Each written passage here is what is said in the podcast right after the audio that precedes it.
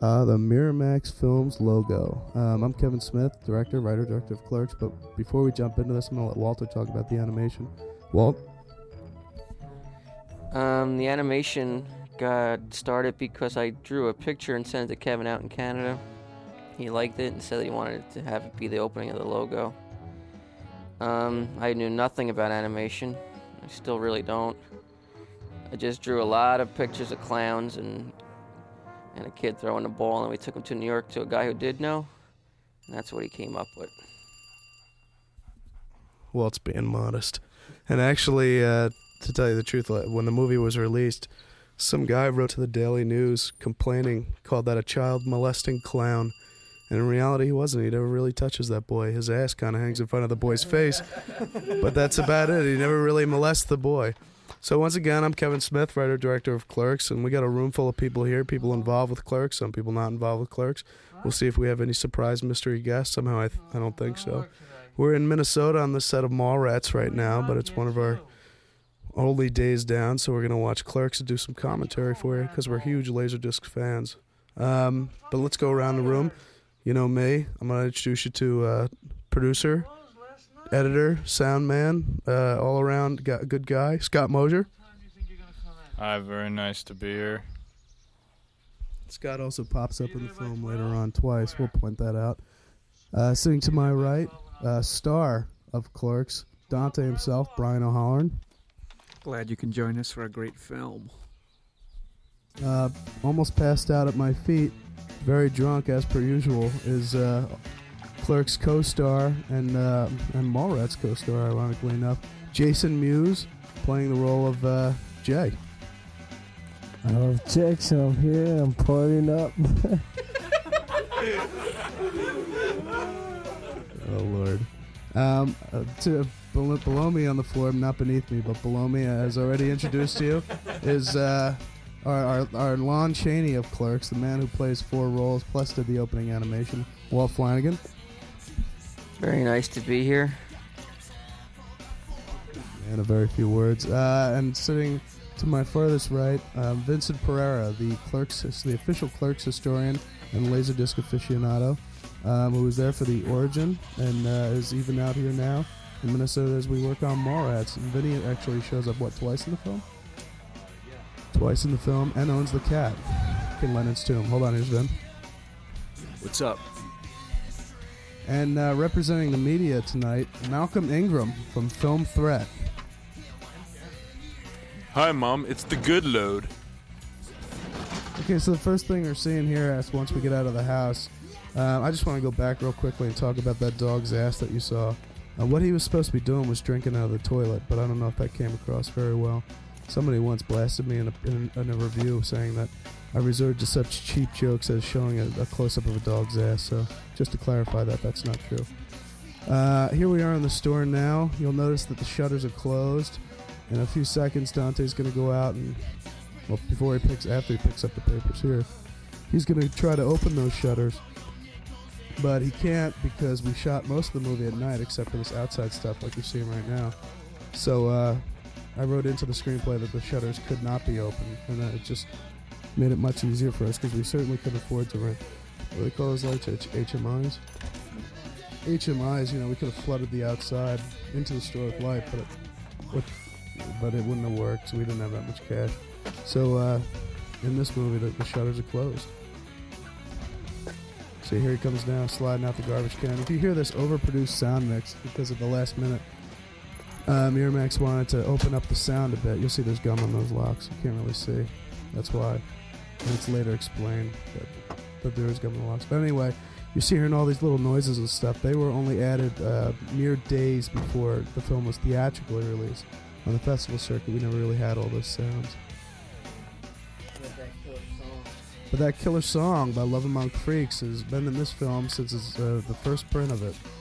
Um, I think they always called it simply Clerks. The first time they recorded it was on a four-track cassette recorder in, uh, I believe, Scott Angley's house. Scott Angley, a friend of mine from high school who wrote the music. But um, later on, they got to reproduce it in the studio. So this is the version you're hearing now. It's pretty sweet. It's a little funkier too. Now we're going to move into the first of many long vocabulary words that uh, pop up as chapter headings in the film. We'll talk about them later on. First scene here, we got Bry, Brian O'Halloran, and Scott Schiaffo. A couple of good actors we found at the First Avenue Playhouse in Atlanta College. Here comes DP Dave Klein, wearing that hat that we all thought was so funny that night. Retrospect didn't really make sense. Vin's got a comment now. Just to point out that I was camera operator on this scene since Dave was acting. I don't know, since I was about 13. Glory Hound Vin Pereira grabbing the mic to, to point out one of his uh, many attributes. Okay, the lung that they just threw up on the counter wasn't really a lung at all, but it was a calf's uh, calf's what liver? You've got to be Cat. shitting me. Calf. think I'm shitting you? yeah, it was a haggis or something like that. Tripe. Tripe, that's it. And um, we bought it at the food store, and it came in this kind of net baggy thing. So we just kind of shaped it into what we thought a lung might look like. Took it outside, rubbed it around in the dirt, threw, put out some cigarette butts in it, and uh, there it is. That's the lung. Never got a close up of that lung though. Should have got it because, of course, it didn't look that good, but you know, would have it, it would have conveyed the impression of a dirty lung. I actually wrote this scene back when I was not a smoker, when I was a staunch advocate of non-smoking. And, and during uh, production of the film, I actually slowly became a smoker, and now I'm up to 19 packs a day. No, two packs a day, maybe one, one and a half packs a day. Bro, you got something to say? Yeah, that that uh, just take the gum. lung that we made reeks like hell, and, and I stick my face nearly back down into it as I read my magazine again. That's when I got a lung full of that lung. That's a good actor for you. Cause you can't even tell. Although you can see your nostrils kind of flaring. if you're gonna drink it in here, uh, I, Now here comes the first of what are four appearances, used to be five, of uh, and master animator Walt Flanagan. There he is. Walt became our Lon Chaney because uh, anytime we had a role that we didn't fill, put a hat on him and a wig, and there he was. I love Walt. And then there he is himself, the little funk meister, our little sonic boom with dirt on it, Jay, standing next to yours truly. Two in the background is Kill the Sex Player by Girls Against Boys.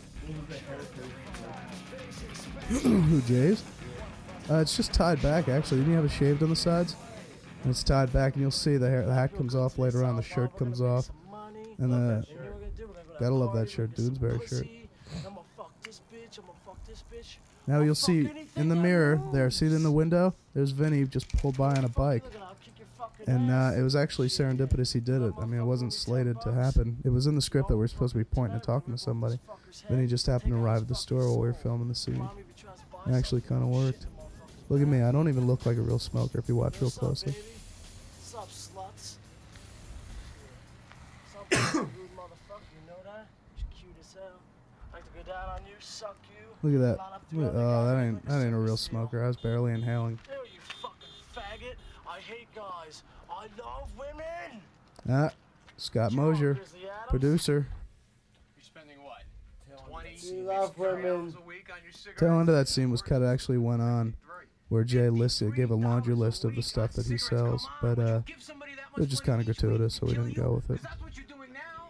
By paying for this so-called privilege to And. Jay was kind of Jay was drunk anyway, It's that kind of mentality that much like he is now, right, right there, Spanky. Gucci, Gucci, though. I'm drunk. Are you are you are you a mean drunk or a nice drunk? Yeah. So we swing around the crowd. This used to be one long scene, about three minutes long, one take, but it went on and on. So we just kind of cut it and we threw in this coverage of us outside to bridge the gap, smoking a cigar. Let me tell you about another group of hate mongers that I were just following moves. orders. They were called Nazis. Listen to Walt. See, just like the fucking Nazis. Walt was closest to the mic, as was a friend of ours, Ed Hapstak, who we'll see later on in the flick. And because of that, they get some of the best one-liners off, Somebody's giving these fine which we'll a I'll point out to you as they pop up. No, you're loitering and causing a. I'm a disturbance. You're the disturbance, pal. you know, here. Now I am Scott a customer. Schiaffo in a tour de force jewelry performance. shop. All right, I'm a customer. Now here comes Ed's uh, listen next to the mic. Smoke my big fat cock. He was, he was the guy who's closest to the mic. He gets off on the, the most vulgar kind of uh, one-liners in the whole film. this And then. Walter's "You Can Smell It," which we just missed, which should have been the tagline for this film, Clerks. You can smell it. The fire extinguisher we use, the first time you see it blast in there, that is a real fire extinguisher. But this stuff here, that's just baby powder that we just kept squirting in the air. And everybody was kind of surprised when that thing happened because when it blew, everyone turned around and got a mouthful. Walt, Let's see some credentials. mouthful of fire extinguisher stuff. It's sulfur or something. It was Yeah. very fun to spray it though. You're Yeah, Chili's Vinny actually stood on the freezer and And sprayed it. stirring up all this anti-smoking Not only did Vinny shoot that first scene because? Dave was in it and couldn't operate, Get out Vinny also shot the fire extinguisher. And you people, Also don't you have noticed that jobs with to go those to? two of our smoker crowd. Yeah, there's a crowd of five there, or six, and now only two leave because we filmed the scene, of course, in two parts. And second time, nobody would come back. That was Walt again. This is a scene that wasn't really in the script. We made it up kind of that night. Pack of cigarettes? Something very rare on a Kevin Smith project. Yeah. my head, I'm wearing a, a beard. Yeah, That was one of my Walter's. Walter's actually wearing a beard, one of Brian's theatrical beards. Yeah. So we use that to create gray hair, which actually comes across. Walt looks kind of old in that scene. At least they weren't lit. I hate this scene here, uh, actually, you the, in the first cut of the film uh, that played at the IFFM and even at Sundance, uh, Marilyn Gigliotti playing Veronica walked into the shot supposed to be here today. and um, sat down with him, but by it, it just went on, so we kind of cut the beginning and bridged it with that rolling the cigarette in the fingers come in.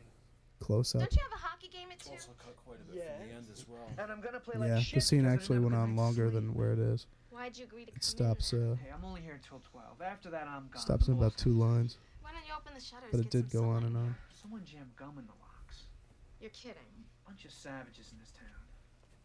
It's pretty nice. Between Sundance and, and uh, the theatrical cut, we took out about 13 minutes. Thanks. Brought it down to 90 because comedy should really be between 90 and 100 minutes. Time in the morning, people just get paper. So we'll see, we're here on the long shot. We're gonna pop in Why do say that? on a two, do closer they're to do a nice little jump cut here. Paying for what they take. Theoretically, people see It money wasn't at that nice. counter It was actually kind of herky jerky, but watched. Honesty through paranoia.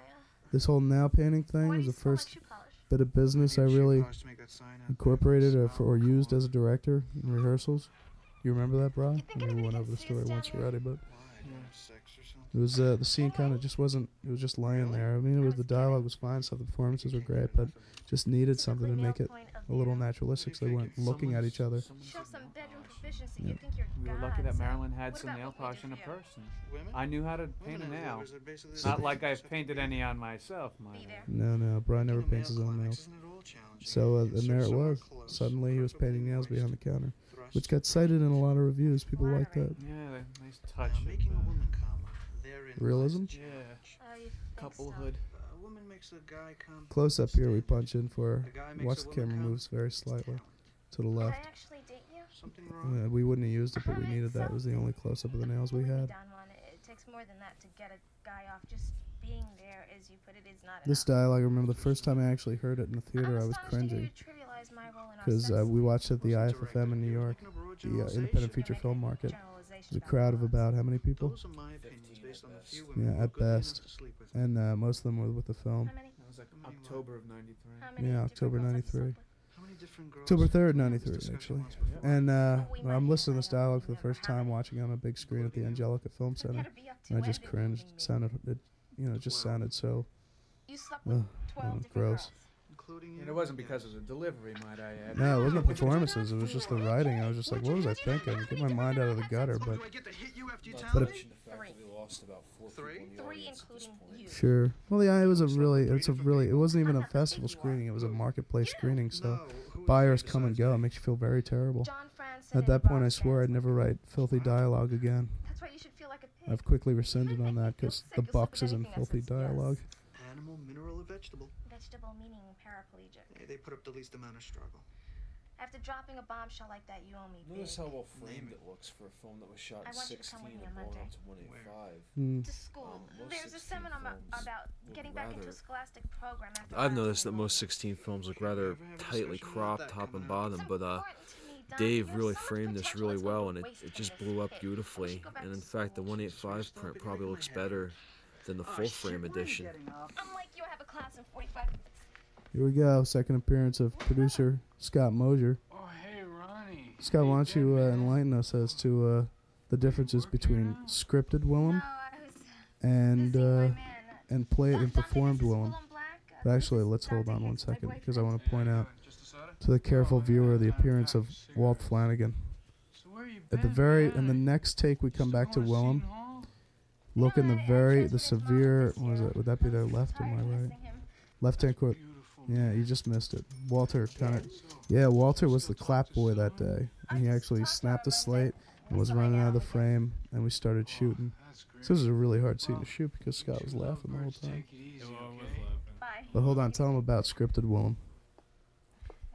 Um, the scripted Willem was uh, more of a college guy, and uh, we actually had a guy, Ed Hapstak's brother, was gonna play it, but he didn't want to play it because he didn't want to be known as the guy who ate his own cum, and I had no problem with being the guy that ate his own cum.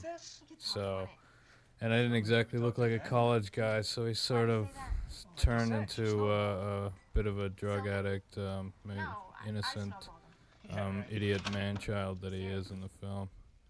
You sucked that guy's dick? Where'd you come up with Yeah, the how term? do you think I knew. Wait, but you Snowball will jump in. A, we'll grab in a sec. I just want to point out that this is probably the scene that, if anything, gave us the NC-17 was the whole 37. You suck 37 dicks conversation.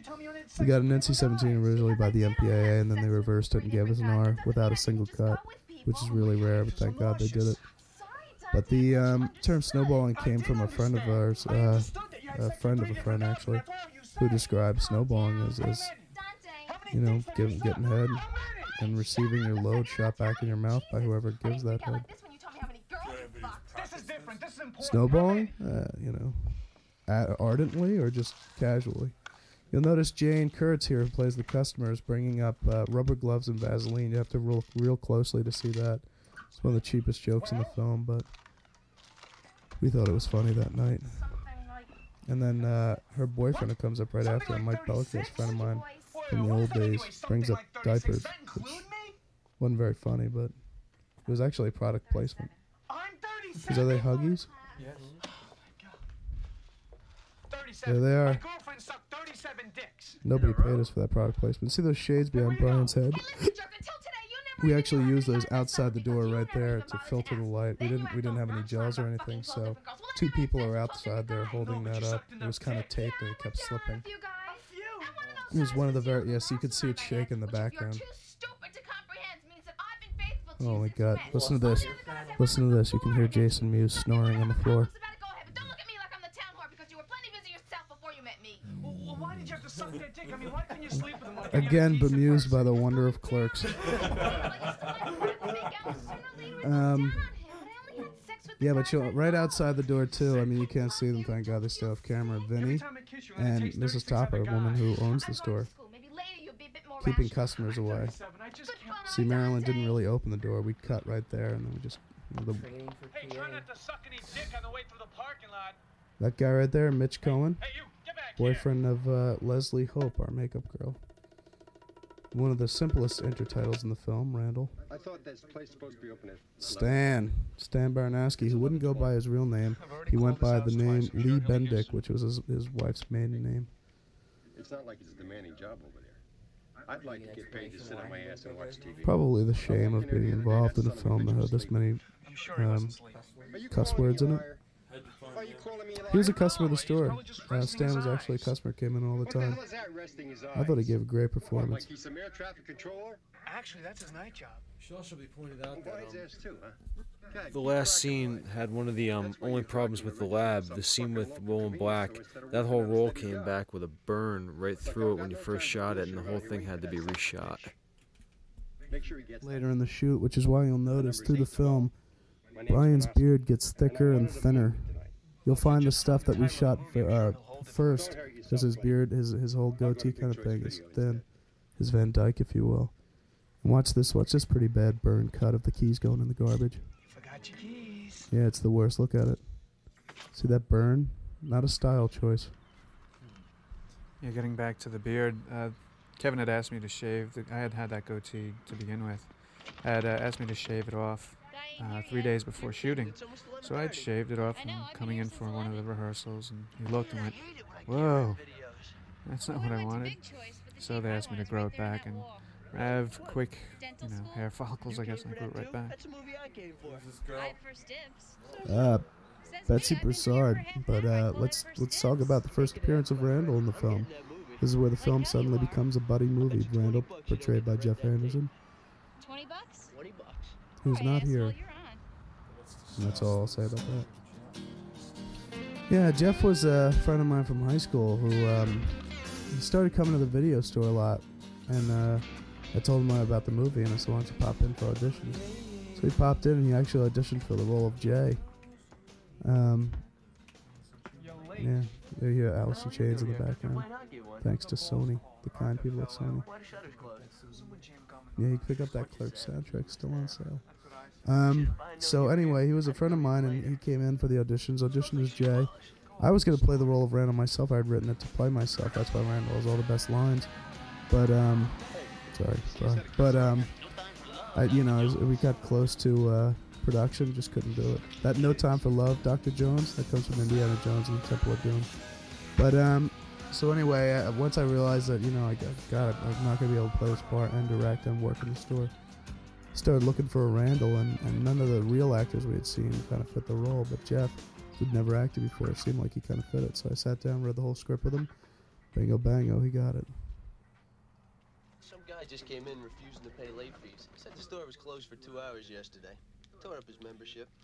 You notice the back and forth between I'm Jeff and believer Brian is, is just philosophy of a ruling incredible. class, especially since I rule. You want something to drink? Look at that. See, that was a hostess pie sign. And if you look real closely, it says Dave's Pie. Scott drew the Dave, little Dave figure. Give him a thumbs up. Dave, our DP. A salute to Dave. I think this is where the dialogue in the film probably is at its most stylized and, and, and fastest. Just goes back and forth like a kind of like a David Mamet scene, scene of a David The most Mamet play. frequent topic of arguments is Caitlin Bray. You win. I'm gonna offer you some Um, David friend. Mamet meets Howard Stern. the past. Forget Caitlin Bray. You've been with Veronica how long now? More business. Chick's nuts about you. And actually, some people asked if Jeff was reading his lines, but he's not. He's actually just reading Courier, local paper. Eight and a half. Party at John Case. But I remember on that clapboard. passed out in his bedroom. Caitlin Right, Brian? jumps all over. Yeah, there were some key words on that clapboard. Yeah, there was a, we had to throw a few keywords in there, especially for that uh, little speech that Bry has coming up. He has one very long mouthful. I hit the light and she freaks. She But it's a great bit of business. Like you got the clapboard, you got the receipts, you got the calculator. Yeah, It they just work looks all real along. busy. She didn't even know I was at the party. My god. Great story, huh? That girl was vile to you. Interesting postscript to that story. Do you know who wound up in that dark bedroom with Brad? Your mother? Alan Harris. Chess team. Now he's gonna Alan make a, a crack about they moved to Idaho together. Once again, a little little nod to Dave, the DP. Different strokes to move the world. Lighted as He's from Idaho I don't even himself. Never you raised sheep, romanticize your and relationship is with not Caitlin. gay. Broke your heart and inadvertently drove men to deviant lifestyles. There was a lot of good in our relationship. Oh yeah. Yeah, I mean, aside from the cheating, we were a great couple. I mean, that's what high school was Mm. about. Algebra, bad lunch. Just sounded sounded like a funny idea. Think things would be different this time around? They are. When she calls me now, she's a different person. She's Mm, great song. She's just about finishing college, and she's about to enter the real And here comes that big mouthful. Let's talk about the prize Shit, I got gotta spit out. order. Talking to myself. No, no, no, no. I'm listening. She's leaving college and. And she's looking for me for support. And I think this is leading our relationship to a new level. And what about Veronica? Here it Well, comes. I think the arguments Veronica and I are having are some kind of manifestation of a subconscious desire to break up with her, so I can pursue a more meaningful relationship with Caitlin. Look at that. It doesn't look like he's reading at all. That's because Bry's a pro. I think all four of you better sit down and talk it over. You, Very long Veronica, take. You'll notice no cuts here, man. Back and forth. fiancé. Caitlin came from a nod to Degrassi Junior High, which is a show in uh, Canada. You should know that, Malcolm. Torontonian that you are. Yeah, what are you looking for? One of the biggest scenes of the film always gets noticed is the uh, is the porno list that Randall reels off. And being that the uh, the woman here is uh, Vincent's sister-in-law, I think Vincent's got some Oh insight yeah, into the scene. RST video calling. Customer number This scene was pretty fun to film. Um, as a matter of fact, the girl is also my niece. But it was um, it was amusing to film because I remembered that Randall, um, Jeff, didn't want to read that list off in front of her, and in fact, his close-up of le- reading off the uh, porno list was filmed separate from Connie and Ashley in the store. And yet, for reaction shots, when I was when they were filming Connie, she actually had me read the list out loud in front of her and my little niece, who was three years old at the time, and she didn't even get it. So uh, Best line, best one line. Yeah, invented all those titles. Best one line in that whole list is a huge black cocks with pearly white cum. The one I left left out I loved was ass blasters in outer space, but it, we never made it into the list there. KY, yeah, Men in Women 2, the KY connection. Now here we come to uh, another great moment in, in the film. We refer to this as the first strong 45 minutes of the film Today's edition. because it's like bang, bang, bang with the jokes. Once the two boys get together, things starts riding No, no, fast. everything's spelled fine. 37 is great too. if the The whole article was a 37 dick sequence. This was another long. I don't know, like a typographical error or something. Yeah, another I know, long take. should say Caitlin Bray or But here we go. The uh, tricky shot here with the cat. Everyone always asked us at the festival screenings, you know, how'd you get the cat to shit on cue? And the typical response was, well, you know, it's not that difficult. You just got to beat the shit out of him. But uh, he was actually shitting that, that cat. First time we popped him in the box, he wouldn't do it. Are you sure? And I mean, maybe there's the gentleman you see there standing in front of him is the owner of the First Avenue Playhouse where they had auditioned who asked her uh, out once for and the, got shot down. Yeah, we held audition for Clerks at his playhouse. But that cat did take a dump. And if you listen real closely, if you go back on the sound mix, you can hear that shit hitting the dirt, hitting the cat sand. And then Bry sniffing. If I don't care if she's my cousin now, I'ma knock this John Henry Westhead as the immortal Olaf, Who is the fucking human singer of? Berserker, What are you doing? Not and our makeup person, Leslie. Hope. He's your cousin? And of course, Jay himself. Would you get off the microphone cord, you drunken bastard? Oh, I don't fucking know. Do I look like it's fucking Bob Jay for- was Oh, still very Russian past. Past. Jay, your scene's up. Say something. He only speaks Russian? Love chicks. Speak some English, but he cannot speak. Give us a little insight into this, man. Nah, he's moving to the big city this week. He wants to be a metal singer. Say something, you bitch. Swear. Hold on. Um, I love this scene. I love movies. Face. Hold on, girl, nice. It's, it's the best we're gonna get out of him. That's fucked up, man. Recently in the news, there was a case of some guys. What did they do? Those skinheads. And the guy Yeah, he's got his own band in Moscow. Killed one of their called You parents, and the guy had Berserker something written like on his forehead. You gotta hear him sing. Olaf Berserker. Yeah, I'm kind of curious if on, it man, had anything to do with it. Berserker. The, the USA T-shirt he's wearing is a nice, nice touch. If you look at me, I'm really pissed off too because Jason couldn't spit this scene out. watch. Wait, he's gonna sing. I'll watch. It's too far. Yeah, I wrote the lyrics to Berserker once when we were on our way back from the mall. There's a character that Walter kind of created. He, he stole a wig from J.C. Penney off a mannequin, and started wearing it around backwards. We were telling everyone he was a Russian metalhead. So, uh, hence Olaf was born. oh, that was believed. It wasn't the original soundtrack of Empire that you were using. Yeah, that sound effect that we used for Empire Strikes Back, we kind of built. I mean, he later, he, now he goes in the store and tells Dante he was watching Empire. Yeah, he's watching Return of the Jedi. There's Scott again. That's beautiful, man. That's beautiful, man. Pringle scene always a big one. Hold on Chuck the counter Bickle and I'll pull. playing a Bill Murray type guy. Usually, I just turn the can upside down. Guy sounds like Bill Murray's character from Caddyshack a bit. They had put a warning But on uh, on the festival circuit, I heard I can't tell you how many times I heard that's happened to me so many times. That whole Pringle can on the hand thing. Thanks. I thought I was gonna have to go to the hospital. There's a nice little touch here. Bry actually eats the potato chips that are left at the bottom. It stings a little. A little word of advice, my friend. Yeah, it was Sometimes really you gotta nice. let those hard-to-reach chips go. Thanks. Probably had Chuck Bickle sweat all over You know that article's accurate? Caitlin really is getting married. You know what I just watched? Me pulling a can off some moron's fist? Return of the Jedi. Yeah? Didn't you hear me? Caitlin is really getting married. Ooh, good uh, eye, good eye. Yeah, the can's suddenly Jedi missing when I come back to the Strikes camera. Back? Also, this shot Empire. was done with Dolly a couple of times. That Ed Empire built. the better ending. quite I mean, well, but it just Luke gets his hand too cut off, finds out Vader's his father. Uh, hand gets frozen, Hmm. take away by Boba Fett. and ends on such No Pringle down. can. I mean, that's what life is. Big A scene, man. Star Wars scene. All, all Jedi had was a bunch of. Yeah, and the song's by Supernova, a song called Chewbacca, which uh, just repeatedly says, Chewie, what a Wookiee. Was that written for this? No, it wasn't. It's just an existing tune. We kind of got into a lot. A little too much, I guess. Something just never sat right with me that second time around. Yeah, the French poster of the film basically has this image on it. First Death Star was manned by the Imperial Army. The only people on board were Uh, stormtroopers, this is a local dignitaries, guy. He's Imperials. Basically. Thomas. So when they blew it up, no problem. Evil's punished. Second time around? With the egg Second one. time Yeah, around, it it could be wasn't even that. being built yet. But uh, this scene right here, it took us about 16, 17, maybe 20 takes to get. Because the guy that plays the roofer kept messing up. And a really great story about that is Jason Mewes was um, surprisingly drunk the night that uh, we were shooting this. And he was sitting on the floor of the convenience store while we are shooting his coverage when we get to the roofer. And um, the roofer, we go into our 15th take or something. And uh, and Jason, Jason just lets out from the from the floor. He messed up again. And the roofer goes, "Can we get this guy out of here?" And so we had to put Jay in the video store. And later on, the, the roofer guy freaked Jay out by uh, once Jay came in with a uh, joint behind his ear, and uh, the guy, the roofer guy, was like, uh, "What the hell are you doing?" Jay's like, "What?" He's like, "You know what I am, don't you?" And Jay's like, "What?" And the roofer guy turns to me and he's going, "You know what I am, don't you?" And I, I, I didn't know, so I just started distancing myself from Jason because I thought arrest was coming down. But um, he's going, "I'm a narc for God's sakes." And Jay goes, Jay like starts walking back and he like starts hiding the joint. He's like, "What are you talking about?"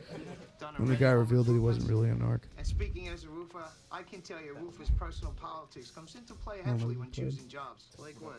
Three weeks ago, I was offered a that job better up make in it on the hills. Disc. Beautiful house, tons of property. See, now we, we notice Jay's shirt is missing. Told me if I could finish it in one His outfit changes throughout the entire movie. It's kind of a little ode to Animal House here with Jay cramming food in his mouth. Dominic Bambino's. Babyface Bambino, the gangster. The same. The money And the, the reason we have actually Jay was too in high. there eating food that wasn't he was, scripted was because we couldn't that, get this in a single job take. to a of mine. So we just had we needed some coverage. We needed something to cut to, Next week, the which actually makes it more cinematic, hit I on guess. Babyface's house. That's My usually the only shot reason you and ever killed. cut to the Didn't even finish or Jay No way. I'm alive Yeah, because I because knew the uh, we couldn't get it all the way. particular client. My friend wasn't so. If you'll notice, he runs to the back of the store, which we never really figure out If they got killed, it's their why. own fault. Listens to this. I mean, so basically, I guess he's hiding in the freezer.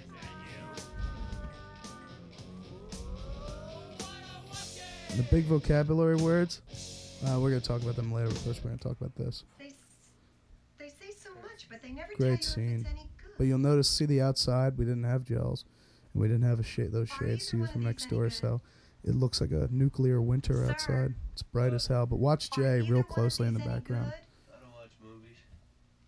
He's gonna turn his Well, have attention you on heard her. anything about either one of them? He's looking in, and he starts doing the whole. He's pointing. He's like uh, telling Silent Bob to look in. I take a peek in. Jay starts doing the tongue. See it? And doing the dick sucking face. And smiling. Then he pulls out a cig. What about these two? And I light it for him. These are the same two movies. It's uh, Donna You Jean from uh, the. First Avenue No, Playhouse, the owner's wife. I don't think your manager would appreciate I it. appreciate your ruse, ma'am. I beg your pardon. I just had to trust Dave on this. I was listening really closely though. Jay's not saying anything outside. It's kind of funny. You see him. He's boxing me and shit. I hope it feels good. I wonder if anyone ever saw that in the theater though. I hope it feels so good Oh, to be everything right. in the background. Nothing more exhilarating than pointing out the shortcomings of others. yeah, we know to expect it, but the audience, first viewing audience, see him jumping up and down. I said, just jump up and down, because that's kind of his character. He watches her go. Now listen to him, him in the background. Always a big laugh. If only you could have saw the outside though, that would have been sweet. And then the, on the board in the background, this picture of Lara Flynn Boyle and the cast of Seinfeld. Those four kind of white dots, of the four faces of Seinfeld, and above it, picture of Lara Flynn Boyle holding a sheep. What this unruly customer just said. Wait, Yeah, there's the French poster right here. going through all the eggs. Look. Walter, second appearance as the Eggman, the immortal Eggman. Uh, we actually kind of had Leslie, the, the makeup chick, gray up his temple, so he's got that whole Reed Richards of the Fantastic Four kind of look going. Yet another case of we just could not get an actor to fill the role, so we just changed Walter's appearance, further living up to his title of Lon Chaney of the 90s. See the the egg spinning around? Look at that. That's my favorite part. Just a light tap to make it roll. This chick here, that's my sister. She was actually pretty good. I've actually seen it before. You know him? No, I don't know him, but I know the behavior. Now the disappearing egg part. looking for the perfect carton of eggs. Yeah, how'd you know? And I'll bet you Look at the a million dollars deflated, guidance deflated gets before they say appearance. Well, I saw it happen in Food City like last year. Different guy though. Stock boy said that he'd been looking through cartons of eggs for like half an hour, doing all sorts of Yeah, she mentions her job op- uh, job occupation at the end, and uh, basically that came out of the Village Voice. There was a, a advice column there. Well, why don't you give us a little Eggman talk? Um, I remember s- driving in a torrential rainstorm trying to get that jacket and a tie from your house, and your mom, because I didn't have anything to wear for that. You wanted somebody to look sort of professional. And uh, it was probably the most fun scene that I, or fun character that I had. animals for artificial insemination.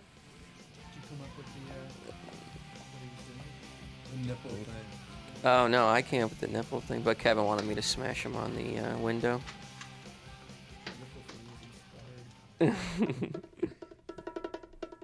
Okay, right now this is one of the hardest. Watch, here comes a big gaff continuity. See, there's no sign on the register. There's no if you plan to shoplift, let us know sign. There's a Greenpeace sticker. And in a second, there is going to be a sign when we cut back. See, there's a sign. It's one of our only continuity errors. Special guest just joined us. Say hello to Jim Jacks, producer of uh, Raising Arizona, Days Confused, and now our new movie Mallrats. Jim, yell hi to the people in Laserdisc Land. Jim's got the big, biggest collection of laser discs uh, of anyone I've ever met, and probably in the whole world. Guess not. Oh man, it's great. Jim, uh, why don't you let us know what you thought about Clerks first time you saw it at Sundance? They put on a show for you for like ten bucks. Walt again, not the not the Eggman character either, but a lot of people thought he was.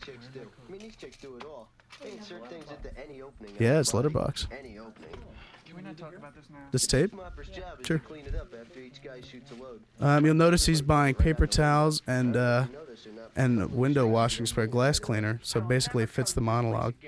Excuse me? Using filthy language in front of Yeah, the scene was written for a woman, but the woman wouldn't play it at the last minute. So once again, the Lon Chaney of the '90s steps up to the plate. Where's my glasses? Those are my glasses. Rise coat. We Waldoed his hair. Look at that. There's the only nudity in the film. Look at that slight pause when he turns before he runs. Things like that. You know he's only gonna come back and tell the boss. Who cares? That guy's an asshole. Yeah, yeah, yeah. On the big screen, that came out crystal clear. We're gonna take a peek at these people, and then Jim's gonna Jim's gonna give us a few good words, maybe, maybe about Clerks. Why? I, I don't bother them and they don't bother me. A liar. Tell me there aren't customers that annoy the piss This is one of the first things I ever conceived when I thought about the screenplay. It was kind of like an ode to Spike Lee's. She's Got to Have It, where he does the whole dog sequence, where where the guys just give those bad one-liners to chicks. I just like the idea of totally separate from the entire film, kind of headshots of these people talking at the camera. Well, let's hear it. If you'll notice, there's three of them, and then there's another three. They're both talking about disparate groups of people, but they're both the same people. Although this person right here, that's my mom. If you look really closely, I inherited her thighs. This was one of the last things we shot. You know what I can do That's my mother. I could do without the people in the video store. Which ones? wanted to be cut out of the movie. Definitely wanted to be cut out. Do you see some of the new releases? You can figure out when we shot it. There's Dave, DP Dave, in his second appearance in the film. When he had hair. Now Dave's bald. The most intellectually devoid movie on the Here we go. Navy SEALs. I never got blasted for that. I really thought somebody would say something about that. Ooh, Navy SEALs joke. Never once. Now here they go. And then Brian talks about the same group of people. You mean I gotta drink this coffee hot? So how much is this thing anyway? Do you sell hubcaps for 72 Pinto hatchback? This was an ad lib. Ooh, mini truck magazine. You can listen to that mini trucking magazine. It's really subtle. Jim, clerks, thoughts? My ex-girlfriend's getting married. Jesus, you got a one Well, it'd be easier if Jason weren't. Yeah, yeah, Jason. Home by 12. Yeah, wake up. That 101 got canceled, so I stopped home. Says, well, my first reaction was, I wish the director and producer hadn't been sitting right behind me as I was watching it. So I felt like I was being monitored every second. I'm glad you Since I'd been down introduced to them right before the lights went down, and then they plopped right behind me.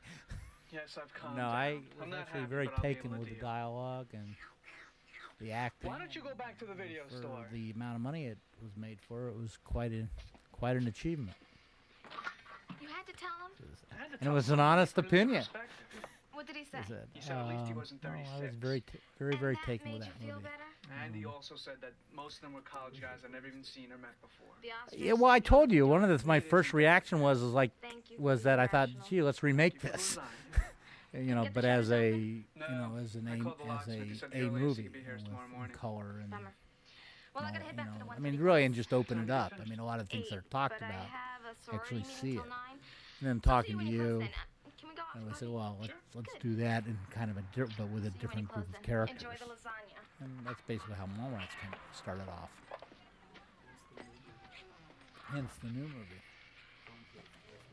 The second of the trilogy. That rack, there's like uh, there's a couple magazines that aren't or would never be found in Quick Stop. One was Film Threat, one was uh, The Independent. Um, there's a gaff if you look closely. The People magazine cover changes twice during the filming. Once it's with Brandon Lee when he died, and the other is with Punky Brewster, Soleil Moon Frye when she got her breasts uh, enlarged or shortened. I don't know, but anyway, that was the cover of People magazine when we were shooting the movie. It's a hell of a commentary, isn't it? Is anybody talking besides Kevin. Yeah, we've been passing around. I'm not even supposed to be here today. This was another scene that we cut down severely. We tried to get some words from Jay, but he's still out cold. So I'm stuck here until closing.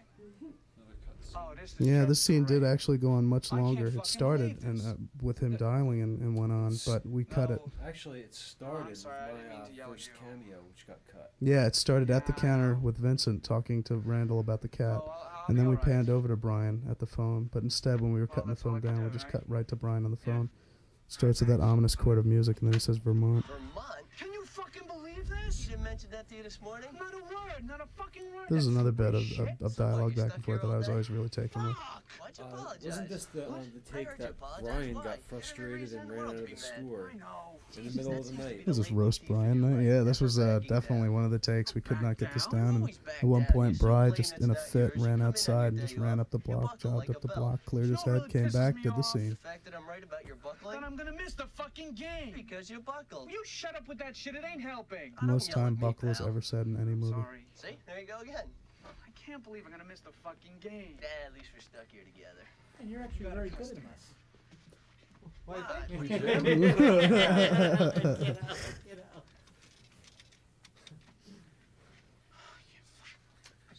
Which is probably why he's here in Mallrats. Exactly. Brian turns up again in Mallrats.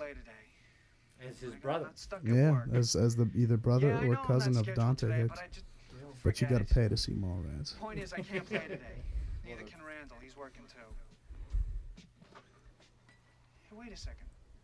Do we have to play at the park? Hold on. You feeling limber? Okay, for here we have Walt's hands taking up the stick, both sides.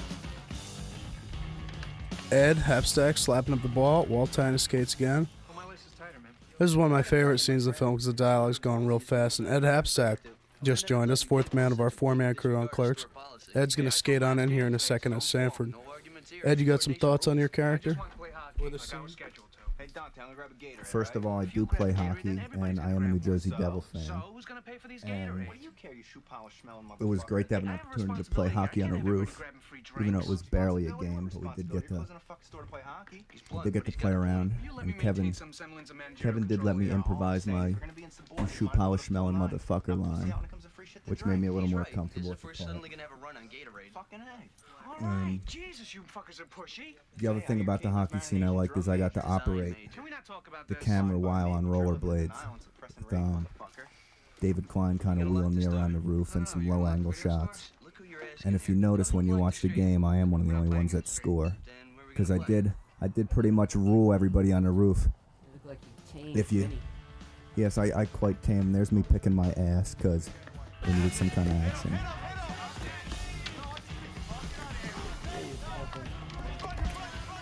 Jay just woke up from his drunken stupor, so he might be joining us for some commentary. So you'll notice the sound cutting here. It's all loud up there. It's all quiet below. This is what we came to call in sound editing the world above, world below phenomenon. The music's loud when we're on the roof. Below, it's quiet. There's producer Scott Mosier. In his second role, shaved beard. First, you'll remember he was Snowball outside the store, and now you'll see him uh, with no beard. Quick note: I am a Ranger fan. I'm not a Penguins fan, by the way. I had no choice. And you'll notice that uh, Randall's the only one that doesn't wear a team jersey. He wears a CCP jersey, uh, 3CP, which is uh, which puts him out once again as a, rebel amongst boys. So here's Scott pops his head into the frame. Going to begin this scene. Actually, on the ladder, the ladder where he almost fell a few times. Yeah, Scott will say "pal" twice. I'll show you. I'll look at you. You can't even pass. How about covering the point? Man, you suck. Who are you to make assessments? Hey, I'll assess all I want, pal. Pal number one. Don't pass to this guy. He sucks. You suck. Oh, like you're any better? I'll whip your ass any day, pal. Pal number two. Give me a stick, pretty boy. Now here's uh, Danny, who would not play snowball, didn't want to be known as the cum eater, and there is Scott playing Willem, and there's Scott playing the angry hockey guy. Scott yelling at Scott, the only special effect in Clerks.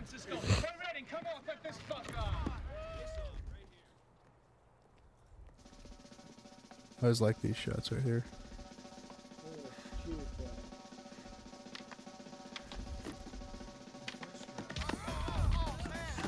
Yeah, first draft this hockey game was in the street. And when Vincent read it, uh, we were actually walking out of the store one night. He was like, "You should play it on the roof." And uh, we looked up and we couldn't really see the roof, but we are like, "Wow, sounds like a good idea." So wrote it on the roof instead. And then uh, when I actually saw the roof, I wished that I kept it in the street because the roof was so damn small. But it wound up being one of the most memorable scenes from Clerks. Yeah, listen to Jay. Hey, are there any balls down there? About the biggest bear you ever seen, Dingleberry. We did it a few times, and he had a different line each time. What'd you think of that? That Dingleberry, your favorite? Maybe. Perhaps it'd be better if you passed out again and stayed, uh, just stayed passed out for the remainder of the movie. Watch here, we got the whole Warner Brothers music thing popping in again for the first time. With that duck, man. Could anything be funnier than that duck? Yeah, and that dog, the ball did actually get lost. And that whole hockey game thing we repeated for the video, the music video, the solo sound video. Can't even tell, which if all goes well is on this laser disc. So you can see a repeat of that. The the only the closest thing we'll ever come to a Clerk sequel. and in color. From chewing fluorescent bulb glass? Al Berkowitz here. Here's a weird cut. Yeah, this is pretty weird. And they lean into it at the back of the front. I know, I just thought that'd be cool. Al Berkowitz played the old man. He did a great job. Played it really ethnic, though, which was kind of weird. And you'll notice here, uh, when the first cut of this film, he goes up and back to the counter about four times in the first cut, but now in, in this one, I think he only does it. This is the first time. Then he does it two more times.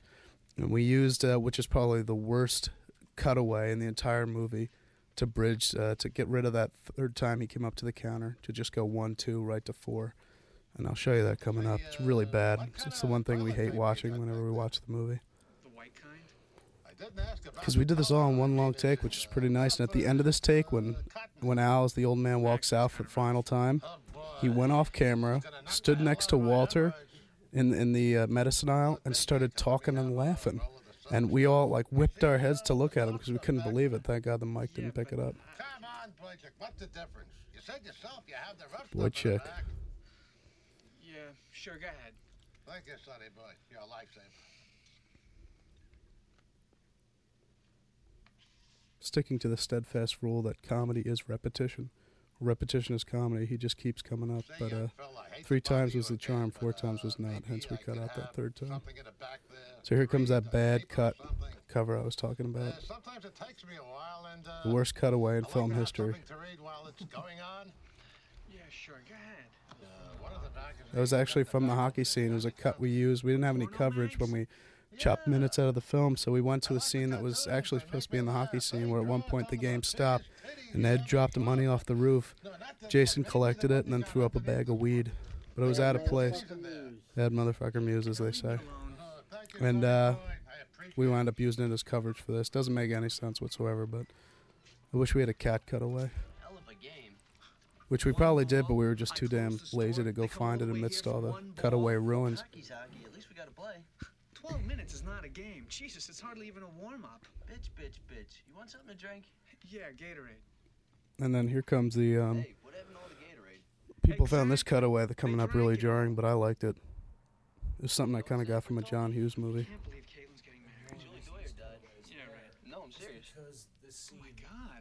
was the start of a role, and the opening of this scene there was a bad burnout, and this was like the only good She take. was swimming in the pool in the YMCA when it happened. She died. Film historian Vin Pereira weighing in with that little known fact. I forgot that's true. Correct me if I'm wrong, but And uh, for the record, Jeff hated beef jerky, had sex with a but he had to eat about what seven or eight of them? Because we went about eight takes on this. There's Scott offering me a sandwich. It's about the only shot that we're in. Uh, and then getting rejected, trying not to laugh as he takes the sandwich back. The only shot I think that we're in the entire movie together, except for yeah, I think that's it. No, no, well you come in in the beginning, but in Mallrats we don't appear together at all. social event of the season. You hate people. But I love gatherings. Isn't it ironic? Yeah, there's Willem Black returns. Willem Black, the character Scott plays in Clerks, returns in Mallrats with a whole different look. But you're gonna have to pay to see that. I'm going with you. I can't close But Scott does return as a different character. Exactly, which means I can't close it for another hour just so we can both go to a wake. You were saying? Thanks for putting No, this was great. And we actually, the first time we were, I was working next door in the convenience store. Scott was cutting the movie in the in the video store. Remember, you actually cut this scene. You were trying to do coverage style. The dork. So we had to wind up, go back, and, and cut it back together as the one long take that it is. That's embarrassing. He broke his neck trying to suck Yeah, because what happens is in this take that we wound up using in the movie, Jeff flubs his lines, but it works for the scene because it seems like he's crying. I'll point it out when it happens. Have you ever tried to suck your own dick? We're actually driving. Yeah, he's actually driving. That's not a stunt driver. Because I never tried to suck my own dick? No, because you won't admit to it. No camera car there. And I'm in the back holding the, the, the mic or the boom, and Dave's holding the camera, swinging back and forth. And that, a little bit. We wound up getting McDonald's after it was all over. Here it comes. Listen.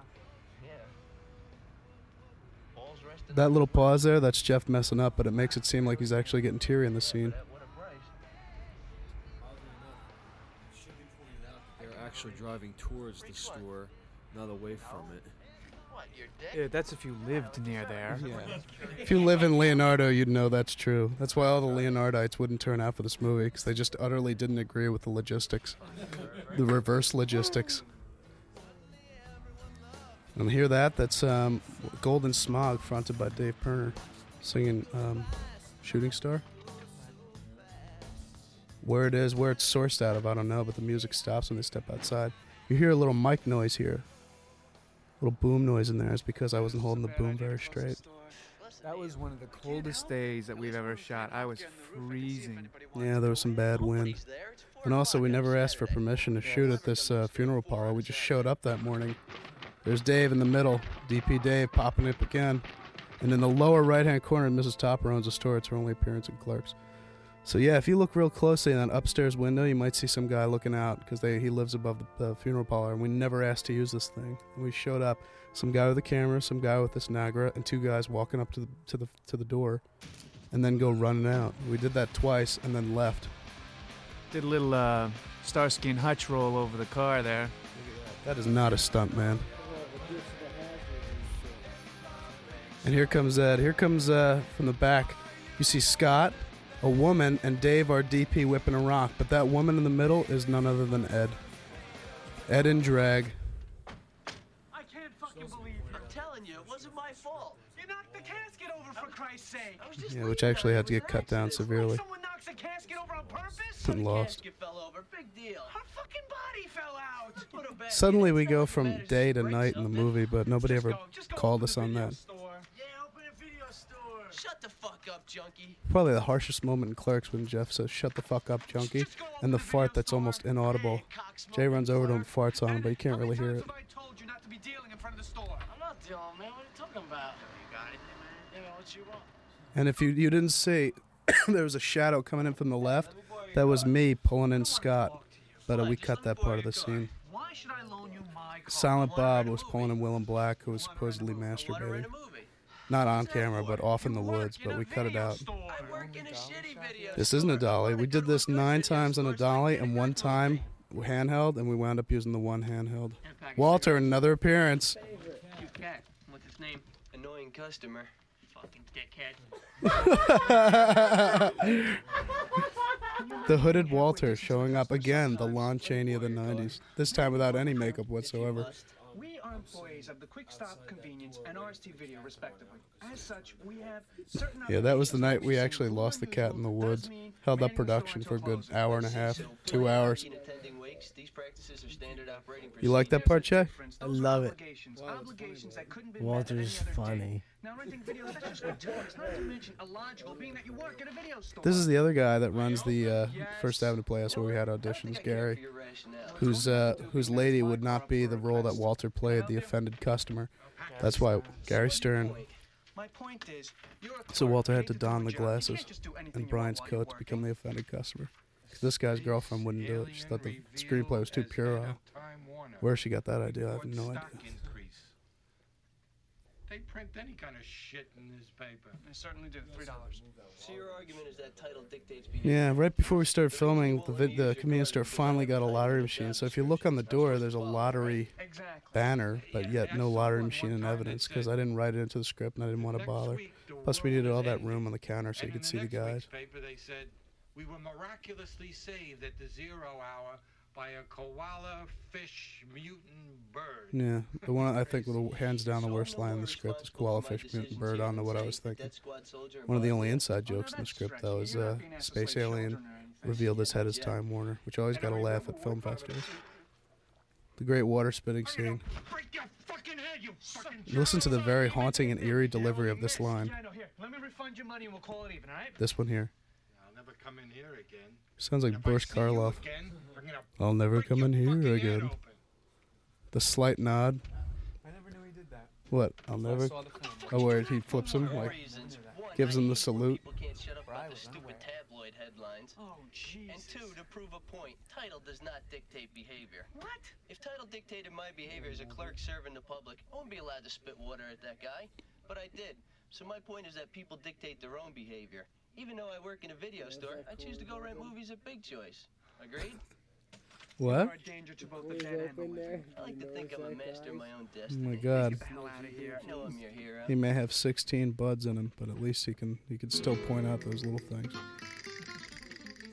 Okay, here's the man who would be Dante, Ernie O'Donnell, wound up playing the trainer. And a pretty great little performance here. He's got some really great one-liners.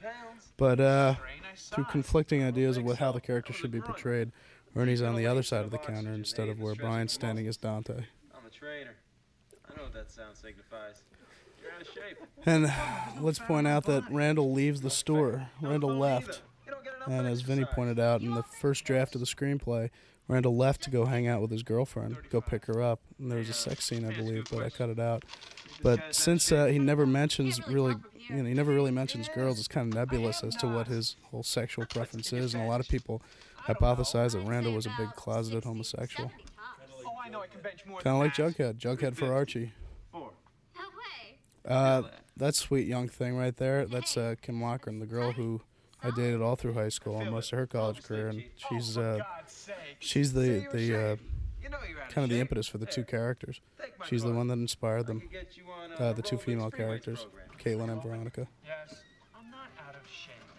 Excuse me, have you been here all Ken Clark as the uh, the administrator of the fine. don't have love handles. This is the only scene where we really get into like coverage, coverage. Being around all this food every day. Oh, I know. If Goes to two shots to one shots, bloated and out of shape too. which was nice practice for the working on. Dante Hicks, right. why? What's this all about? Yeah. You're Dante Hicks? Oh my god, I didn't even recognize you. Because he's out of shape. I know you. Yeah, do you remember Alyssa Jones? She used to hang out with Caitlin Bray. I'm her sister. You're Alyssa's sister Heather? You uh, say Caitlin Bray? Yeah. Pretty girl, little tall and her, gorgeous body. Yeah. You're Dante Hicks. Yeah, there was one or two lines that explain that this guy Rick Derris liked to take chicks to the beach, uh, make love on a beach. So it doesn't really make sense when she's like, "Sure, how about the beach?" But uh, Don't take this the wrong way. well, but, uh, if you read the script, it would make sense. What? Yeah, about two, three years ago, while you two were dating, I drove a Get black the Trans hell Am. my blanket, you drunk. You know him? Yeah. Caitlin used to talk about him all the time. What does one say during a scene like this? You used to fuck Caitlin Bree while I was dating her? What's up? Vin with a historical tale. I know that you had several takes of him saying you used to fuck Caitlin Bree, and one of them was used to have sex with Caitlyn Bree and used to fuck Caitlyn Bree. And I remember there was a bit of a back and forth as to whether you should use fuck or sex. Ultimately, you went with the harsher of the two. Hence the NC-17 later on, which we battled, reversed to And get an R, and did not have to cut a single frame. Angry mother called the state division Little sound gap there. You hear an S, an S left over from something else. four-year-old daughter a pack of cigarettes at four o'clock today. The New Jersey Division of Taxation called the board of Yeah, yeah. The time doesn't really make sense. There's two things that uh, the time issue here, because uh, four o'clock. I mean, it would have been six by the time. It would have been earlier when he sold the cigarettes to the girl, because they were playing hockey around four or something. And it comes up later on with the uh, when the old guy's found in the bathroom. contested in any court of law. Failure to remit before the due date will result in a charge. Yes, this is absolutely a law. This comes from. Oh, I don't know. You probably could. You could, as you're very fond of pointing out, Walter. You could contest anything in a court of law. But uh, yeah, that's actually a real statute. I had to call up and get the specs on that statute. Yeah. I remember in high school, I thought these two had had an affair once. I'll fucking kill him. Yeah, right. You def- you defend me, right? Fuck yeah. Fuck Yeah. Caitlin wasn't really here. That's the magic of cinema. We just picked up that line. This is in a video store that no longer exists. Video, uh, Choice Video, which uh, in the movie was called Big Choice Video. Choice Video is closed now. Yeah, they closed down. Listen to you. What are you, a friggin' commercial for the place? That really great video store in Middletown? There was an expanded scene as well. With that. Yeah, there was actually a scene that I kind of wrote right before we went into it, but uh, we couldn't do it because the, the equipment broke down that night. It was going to be Vinny's big line scene. That's move, solid boob. Yep, and there's Silent Bob. I just saw Alyssa's little sister outside. There's the appearance of Lisa. First appearance of Elisa Spoonauer as Caitlin in her tour de force 10 minutes. And my man Silent Bob. Son Bob up. There's Reggie, son of the owner of the store. And there's Vinny. Look at those. How far can you roll those sleeves up? Vincent. Vincent with a haircut. I mean, Vincent with a clean cut haircut. Now Vinny's shaved like a like a skinhead. Here's the very big, often remembered dancing scene. Little point, if you notice when Silent Bob went into the, uh, store, he bought a thing of sugar. Yeah. Either they're either they're cutting their dope Yeah. down, or he just needs a really big sugar high. No, what it was was it was something I cut cut later on. Was uh, after the ambulance pulls away in a scene you'll see later on, we cut back to Jason eating a box of sugar. I want to talk to you about something, and I don't want to be disturbed. Something I read in the Mhm. tabloids. Very dramatic. I Yeah. Thought. And then uh, we It's not what I think. What is it worse? You're no the music that was playing. I think we listened to the beginning of a House of Pain song, and then we shut it off just for him to get it, and just to let you know what a big spaz he is. We had to clear the friggin' set the night he was dancing. It's kind of hard to clear a set because we're outside. It's night, right? So you know we're about to shoot this dancing thing, and Jay's like, "I don't want to do it, man. I don't want to dance in front of everybody." So everyone had to go hide in the friggin' video store so this child could pull his uh, pull his moves. He was such a prima donna, but in the end it worked. Now in Mallrats, as we shoot Mallrats here, uh, there's another dancing sequence, but he couldn't get away with that. Uh, Everybody's got to turn around, crap, because there's too many people on the set, so he had to dance in front of everybody. So this right here, yeah, this is the very the second scene shot. So if you'll look at his look at Brian's beard, it's kind of thin there as, com- as compared to like most of the other places in the film where his beard is, is really thick. But this is the second thing we shot. We did this all in one take, seven minutes, close to seven minutes. Wreck is a harsh term, but But yeah, disturbed is more one take. mildly disturbed even. No, that's the other scene. You'll, we'll get to later. To comfort me? But look at, I mean, the performance level on the scene is incredible. There's not a flub. We never cut. And they go back and forth. Seriously, Christ, you're ready to walk down the aisle. So Lisa here, ironically enough, wound up getting engaged to Jeff, who plays Randall. And by the time this disc comes out, no, they won't be married yet, but they're on their way to the altar. Oh they I'm on the verge of They graduation. postponed the wedding. Go to grad school after this, and then I want to start a career. Yeah, but they met and fell in love on a set of and have to Clerks. worry about when I'm gonna Now who will the other stuff. Now who will meet and fall in love on a set of Mallrats, Jay? Let my education go to waste as a house. Me and Mewes. And I know that's what I do. Zay's just signed with a major firm, and he's going to be pulling in a huge salary, which would give me no reason to work. Yeah, Mewes is me. Just for the sake, for the benefit of those out there who might not know that. Stop it. He's a nice guy. Well, if he's so nice, why? Yeah, I mean, what can be said? It's just a great, it's a great performance. It's one of the, it's the, it's the one moment in the scene that I'm probably in craft and most proud of, because these guys are just fantastic. You have nothing to do with Oh, you lie. Look how full of yourself you are. Hey, I just believe in giving the journalist caught unawares. behind your refusal to wed. It's the good load. Why am I having sex with an Asian design major? Oh, Jesus, you're so caustic. I had to knock you In down the from what? cloud you were floating on. When I say I don't want to get married, I mean just that. I don't want to. This is the second thing we ever shot. First thing was that take with you that we had to cut, which we'll point out later on. Keeping that frame of mind. Oh, I think Shang and Veronica. Yeah, an omen, as Walter, as the very superstitious Walter pointed out. But we thought because we got this in one take that we'd get everything in one take, and we were soon to find out that that was wrong. But this is the first night of shooting, and we had about 12 to, to 15 people crammed in the video store watching this. And this crew that night. huge crew, 21 shooting days, $27,575. Well, I raised it from credit cards, and uh, there was some. I sold a comic book collection for some credit that I sold off to friends to get cash. There was a big storm that took away two of my cars that I shared with this little dog over here. Do you remember the night you told me like, "Mewes, let me take the car. Um, I'm gonna park up top the hill. It's supposed to flood." And I was like, "No." And then the f- and then a flood came and flooded the car out, and, and then I was I, I was kind of left looking like a dork. Well, it was bad at first, but then it was good because I got fat money from the government for those trash cars from the FEMA grant, which went into the budget. So it was fucking it was good. Yeah, you were right. That was the one time Jason's ever been right. More, way more than me. He's just a boyfriend, Dante. I wanted to leave the car in my driveway where it was, and he wanted to take it out. I was right in the end because I got money, but he was right because it got flooded. Allow me to placate your ego. You are the inspiration for And that was kind of like wardrobe choice. It was like, well, that looks good. Keep that. Which attests to the fact that Marilyn wears that white belly blouse because I have no sense of fashion whatsoever. Just kidding. collection was almost I can already see this is not going to work. Yeah, and that storm oh, that took away the two cars that helped finance this film, I almost lost my entire Laserdisc collection. Nah, hell, the Kev didn't build that house. But thankfully, the laser Laserdiscs were spared. Although the co- you know the, the slip covers, some of them got water damaged. They don't even know I've left school yet. But there's a happy ending break 'cause the movie got disengagement made. my mother, which is going to cause quite a row, considering she loves sang. Who doesn't? Oh, how, how'd you find Lucy? You never discussed that. Yeah, Lisa I found at uh, Brookdale Community College. Uh, we were still looking for Caitlin, so I stopped in at Brookdale, which is a local community college. Sat in on an acting class and just watched one class, and she was in the class and she was really good, so I came up to her afterwards.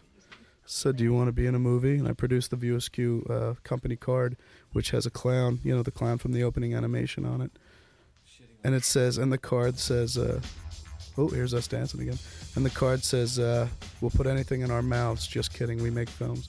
And here we go. Yeah. Dancing Bob, Dancing Jay. Oh, Jackie Gleason was in there, huh? Many, many times. And I've never done it. Best of both worlds.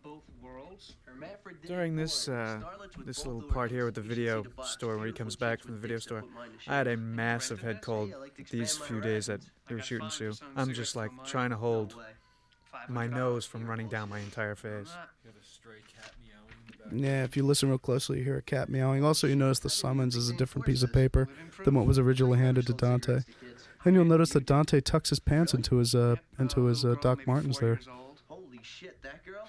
Yeah, it's Yeah, I never noticed that. Looks like a goose stepper. And how come you got the fine? where the I'm here. scene. That's right. Why aren't you like screaming at me right now? Because I'm happy. You're happy. I'm happy. Hmm. You're happy to get a fine.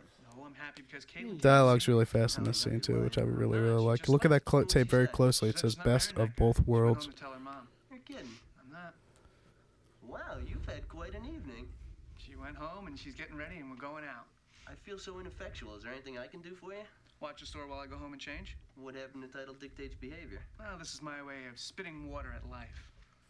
All right. You want me to bring the VCR over so we can watch this? No, I might be leaving early to go out with Yeah, Kevin, there's in which Ansel case you're gonna have to lock up the store tonight. All right, but you're missing out. Sure, absolutely. But we kept a running tally. and We had to pay for it. Now, in this very dark, shadowy scene, you see Jay. This was much longer too, and we cut it down.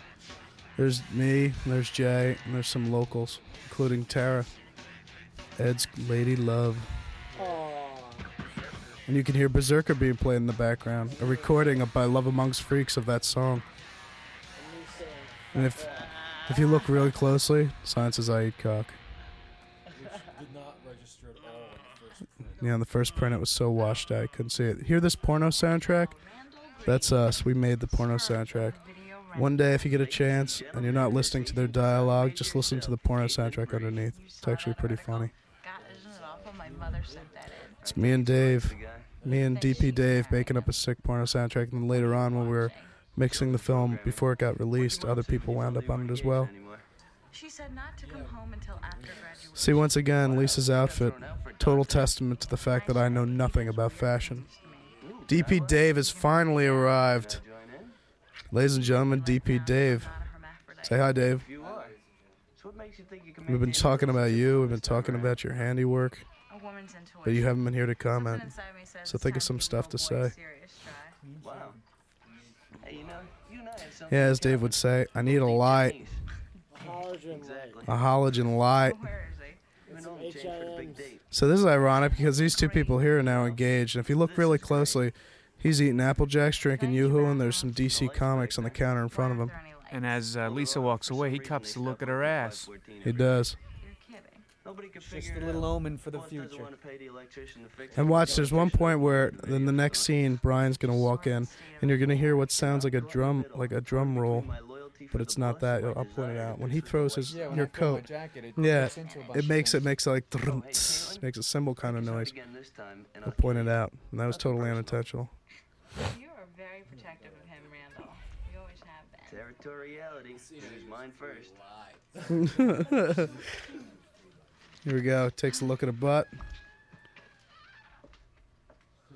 But again, Randall not very interested in chicks. Goes back to watching TV. Use the sign. Here, listen. Here comes the sound.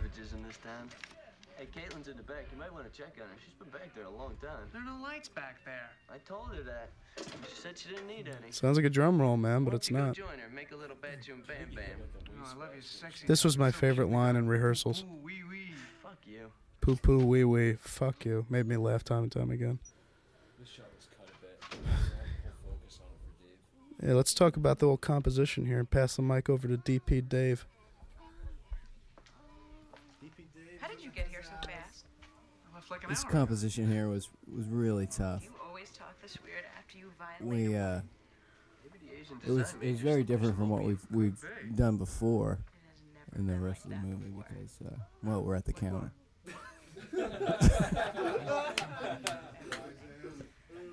Missing something here? It, you know it differs from the uh, say the the anti-smoker crusade or the uh, well anything else that plays at the counter.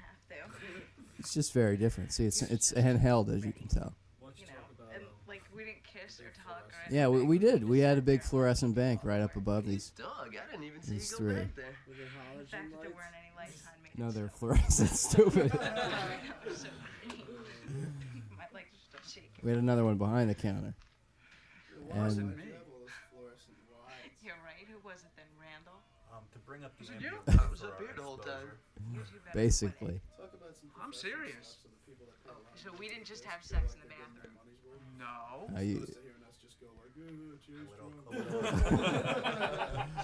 well, well for all the for all the people that paid a lot of money for this disc, you kind of got fucked. Who went back there? Nobody, I swear.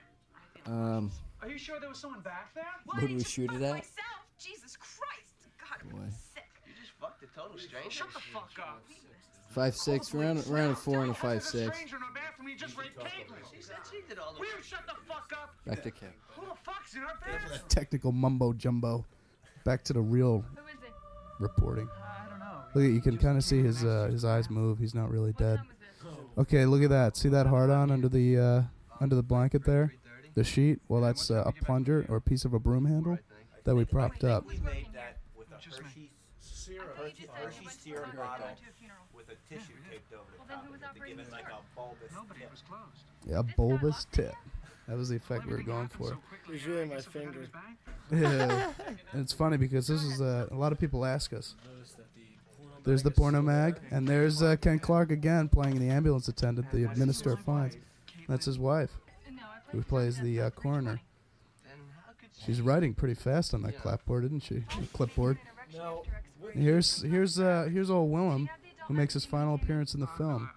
A lot of people, a lot of women said that that was a really disturbing image of uh, Lisa sitting in the back of the ambulance with a sheet wrapped around her, kind of shivering. I thought it was funny.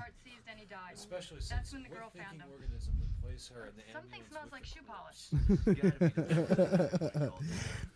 Also, In the wacky, wacky world of clerks, that's what happens. While watching this film in the theater is pretty fun because people.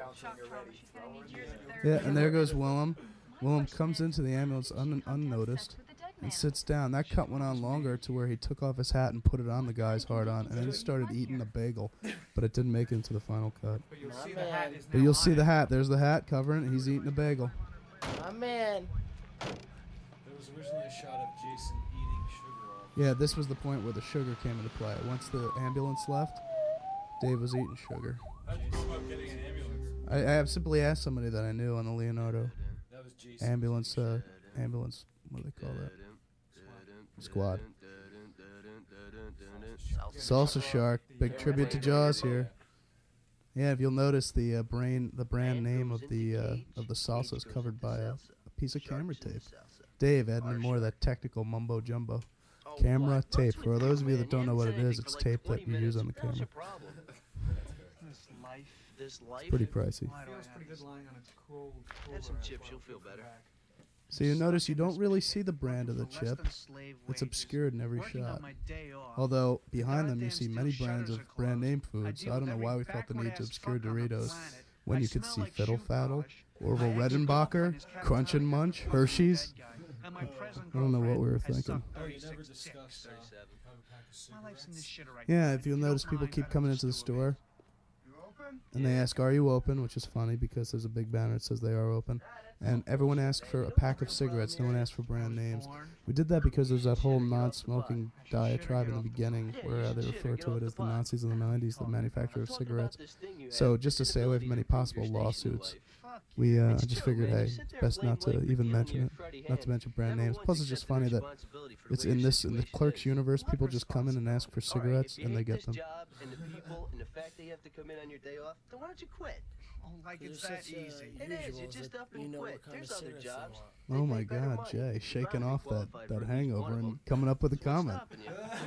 Snicky boogies. right? This a life of convenience for you, and any attempt to change it would shatter the pathetic microcosm you fashioned. Life of Convenience was one of the titles. Also, Inconvenience.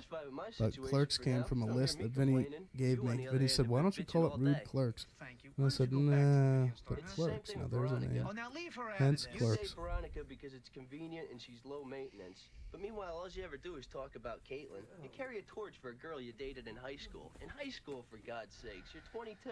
Leave me alone. If you want Caitlin, See this cutaway we Veronica needed and be because uh, you we couldn't make it through then with a, a whole take of that thing. Don't pine for one and fuck the That was other. another thing we kept messing up. And that person that asked for, cow. you know, are you wasn't such a open? That was me. You know, it must be so great to have this ability to simplify things the way you Are do. you open? Right or what? You're wrong.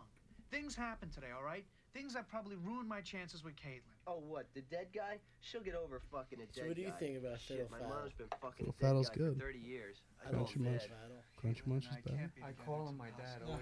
No whenever drama here, coming 'cause from you people are seems about as natural as My an mother's oral been bowel movement. What? Mm. What do you want me to say? Yes, some of the things you're saying are true. But Uh, my father things are. They're liked the movie change. fine, but he w- he never mentioned that line. But he's a big Navy SEALs kind of guy, so we had a, we went our separate ways right there. As soon as that Navy SEALs joke popped up, you know, he felt like I had crossed him. comfortable situations on, on the big money and the fabulous prizes. Who are you kidding? You can't sell. Jesus H. Christ, I can't. Navy SEALs was the hottest renting video in, in, in RST Videos history. People loved that movie to death. You'll notice both the stores op- actually are operating under their real names, Quick Stop and RST. We never bothered to change them. My pants. Well, lovely story. So call them many times. Yeah, they're still not there in type Leonardo too. Go down there. things just so I'm I not there, but you know, comfortably. store is. But the sign above the video store um, new release shelf still is there. Yeah, the sign. Same. And here we go. The final moment in the film for both Jay and Silent Bob. What do you think about that cardigan sweater?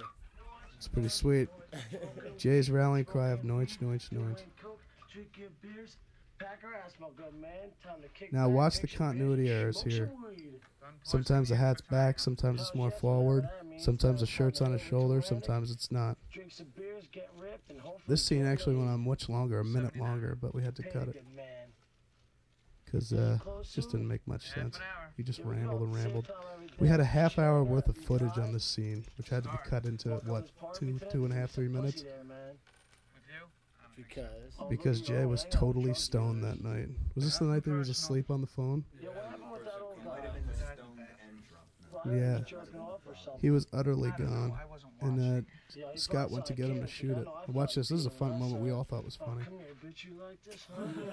but nobody in the audience ever thought that was funny. I used to go out her. So the Scott went to get Jay, and Jay was dead asleep on the floor, And what, you gonna and dump the phone was next to his ear, and somebody was talking the other end, going, "Jay, Jay," and so we had to wake him up to do this scene. I saw her rubbing your back, fucking come brings your food. Then I see her change your tire Would once. Come bring your food. All she did was unloosen the nuts and put the tire. Now watch this. Oh no, she does a lot for you. 80 yard line. You'll oh, notice that's not in sync at all. I had some girlfriends too, but only That line that he just did. and She does a lot for you. Shit, my grandma used to say, what's better, fucking It was borrowed from another take. No, wait, I fucked up. And he didn't really fuck up. That was nothing on scripted. it? But it looks Oh, like it oh, no, did. she was- you know, she- here comes Jay going off. herself all the time Totally unscripted. And shit herself. Come on, Soundbar, let's get the fuck out of this fucking jib joint with this fucking faggot Dante, you cock smoker. Silent Bob's only speaking line. They don't all bring at work. Now you'll hear Jay in the background summon me. Come on, limp dick.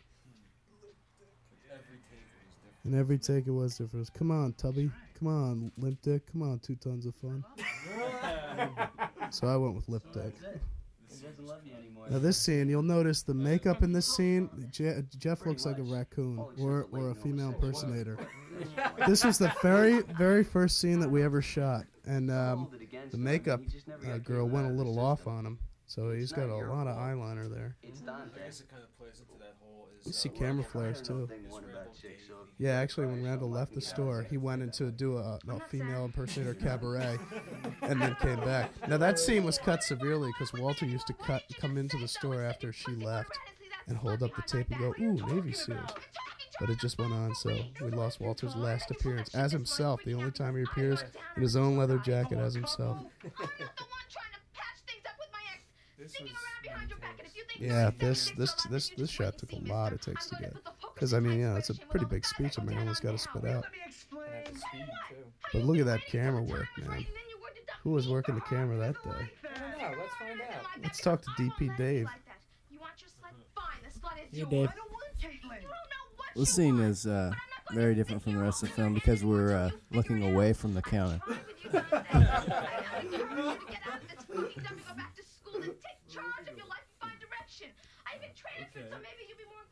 Enough of that technical because I loved you and wanted to see you pull yourself out of this senseless funk that you've been in since that whore dumped you. Looking away from the camera, from the counter, and uh, nice shot of Marilyn covered by hair. Well, I won't let you. I want you to fall doing this just so you can find out what a fucking idiot you are. And when she dumps you again, and I promise you that, Dante, she will. When she dumps you again, One of the I different stages at you of right in your face just so Go you See, realize too. that that was what you gave up our relationship for. I'm just glad that Randall had the balls to tell I me think that that's thin, isn't it? Randall. And having him tell me that was just the weakest move ever. You're spineless. Oh, Veronica, I love you. Fuck you. Fuck you. That's a great one. Back to moves, Kevin Smith.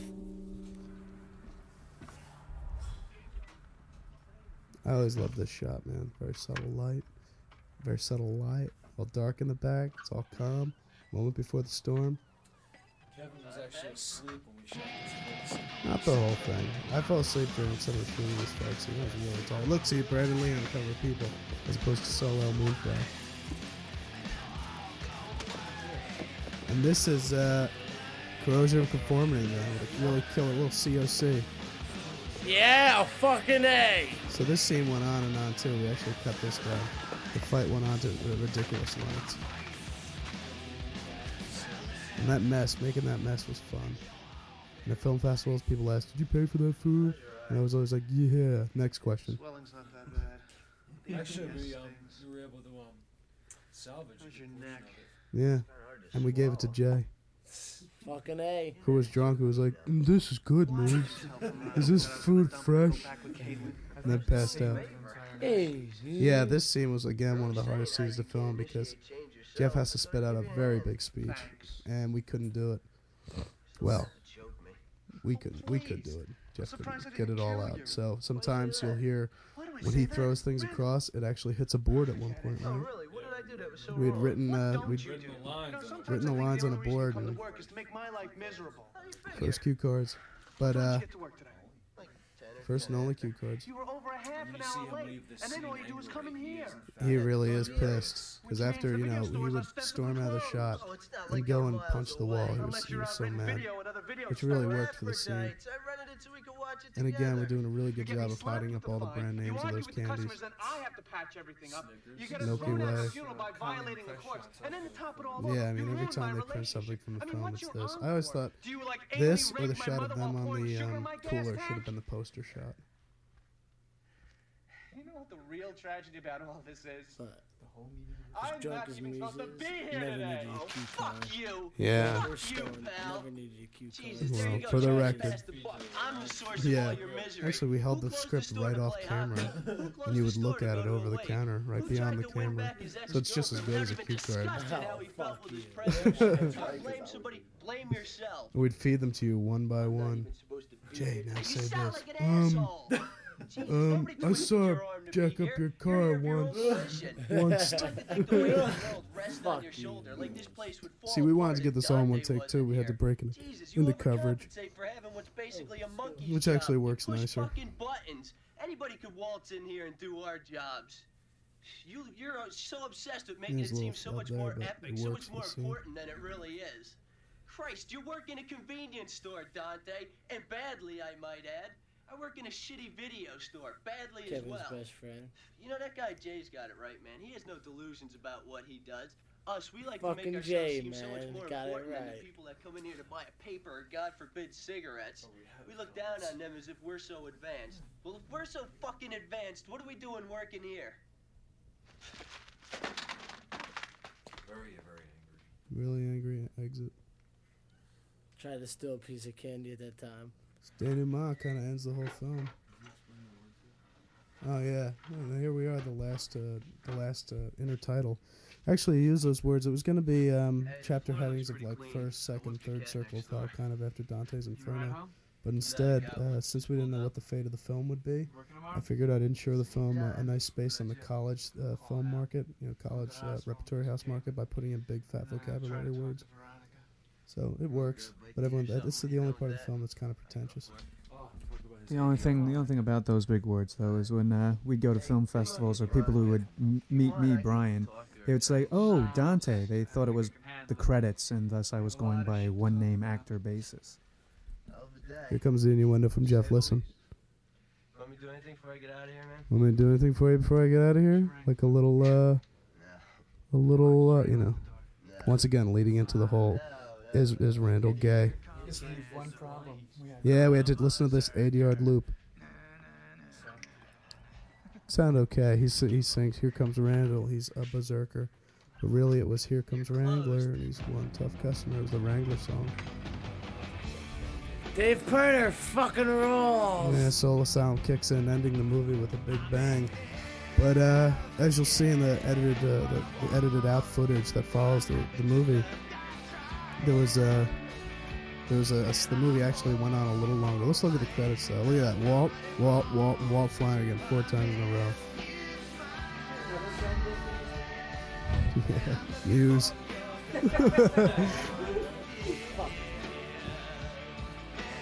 There's Vinny, Vinny. The whole Pereira family, as a matter of fact.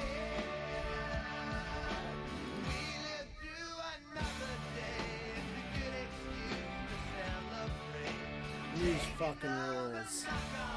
Fucking A. Nookie Knock Booches. it. The dog, Haiku. The cat, Lennon's Tune.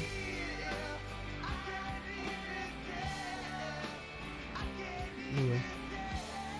Benji, man, he put together, helped us put together a really killer soundtrack.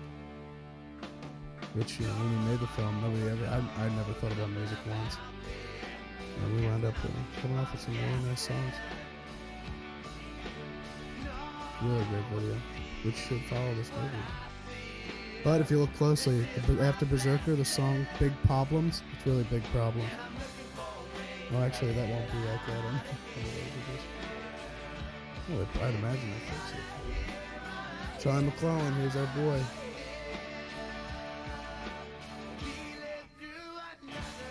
Boom, whoever grabbed the ball always got a big laugh.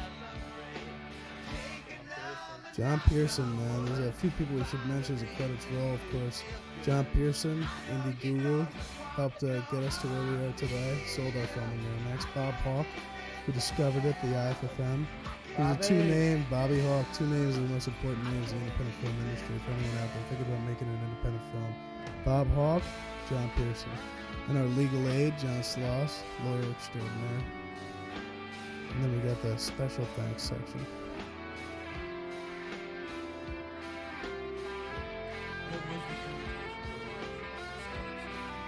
The invitational lunch mentioned the credits. Uh, at film school, I asked Scott if he wanted to grab some lunch. We went to Denny's.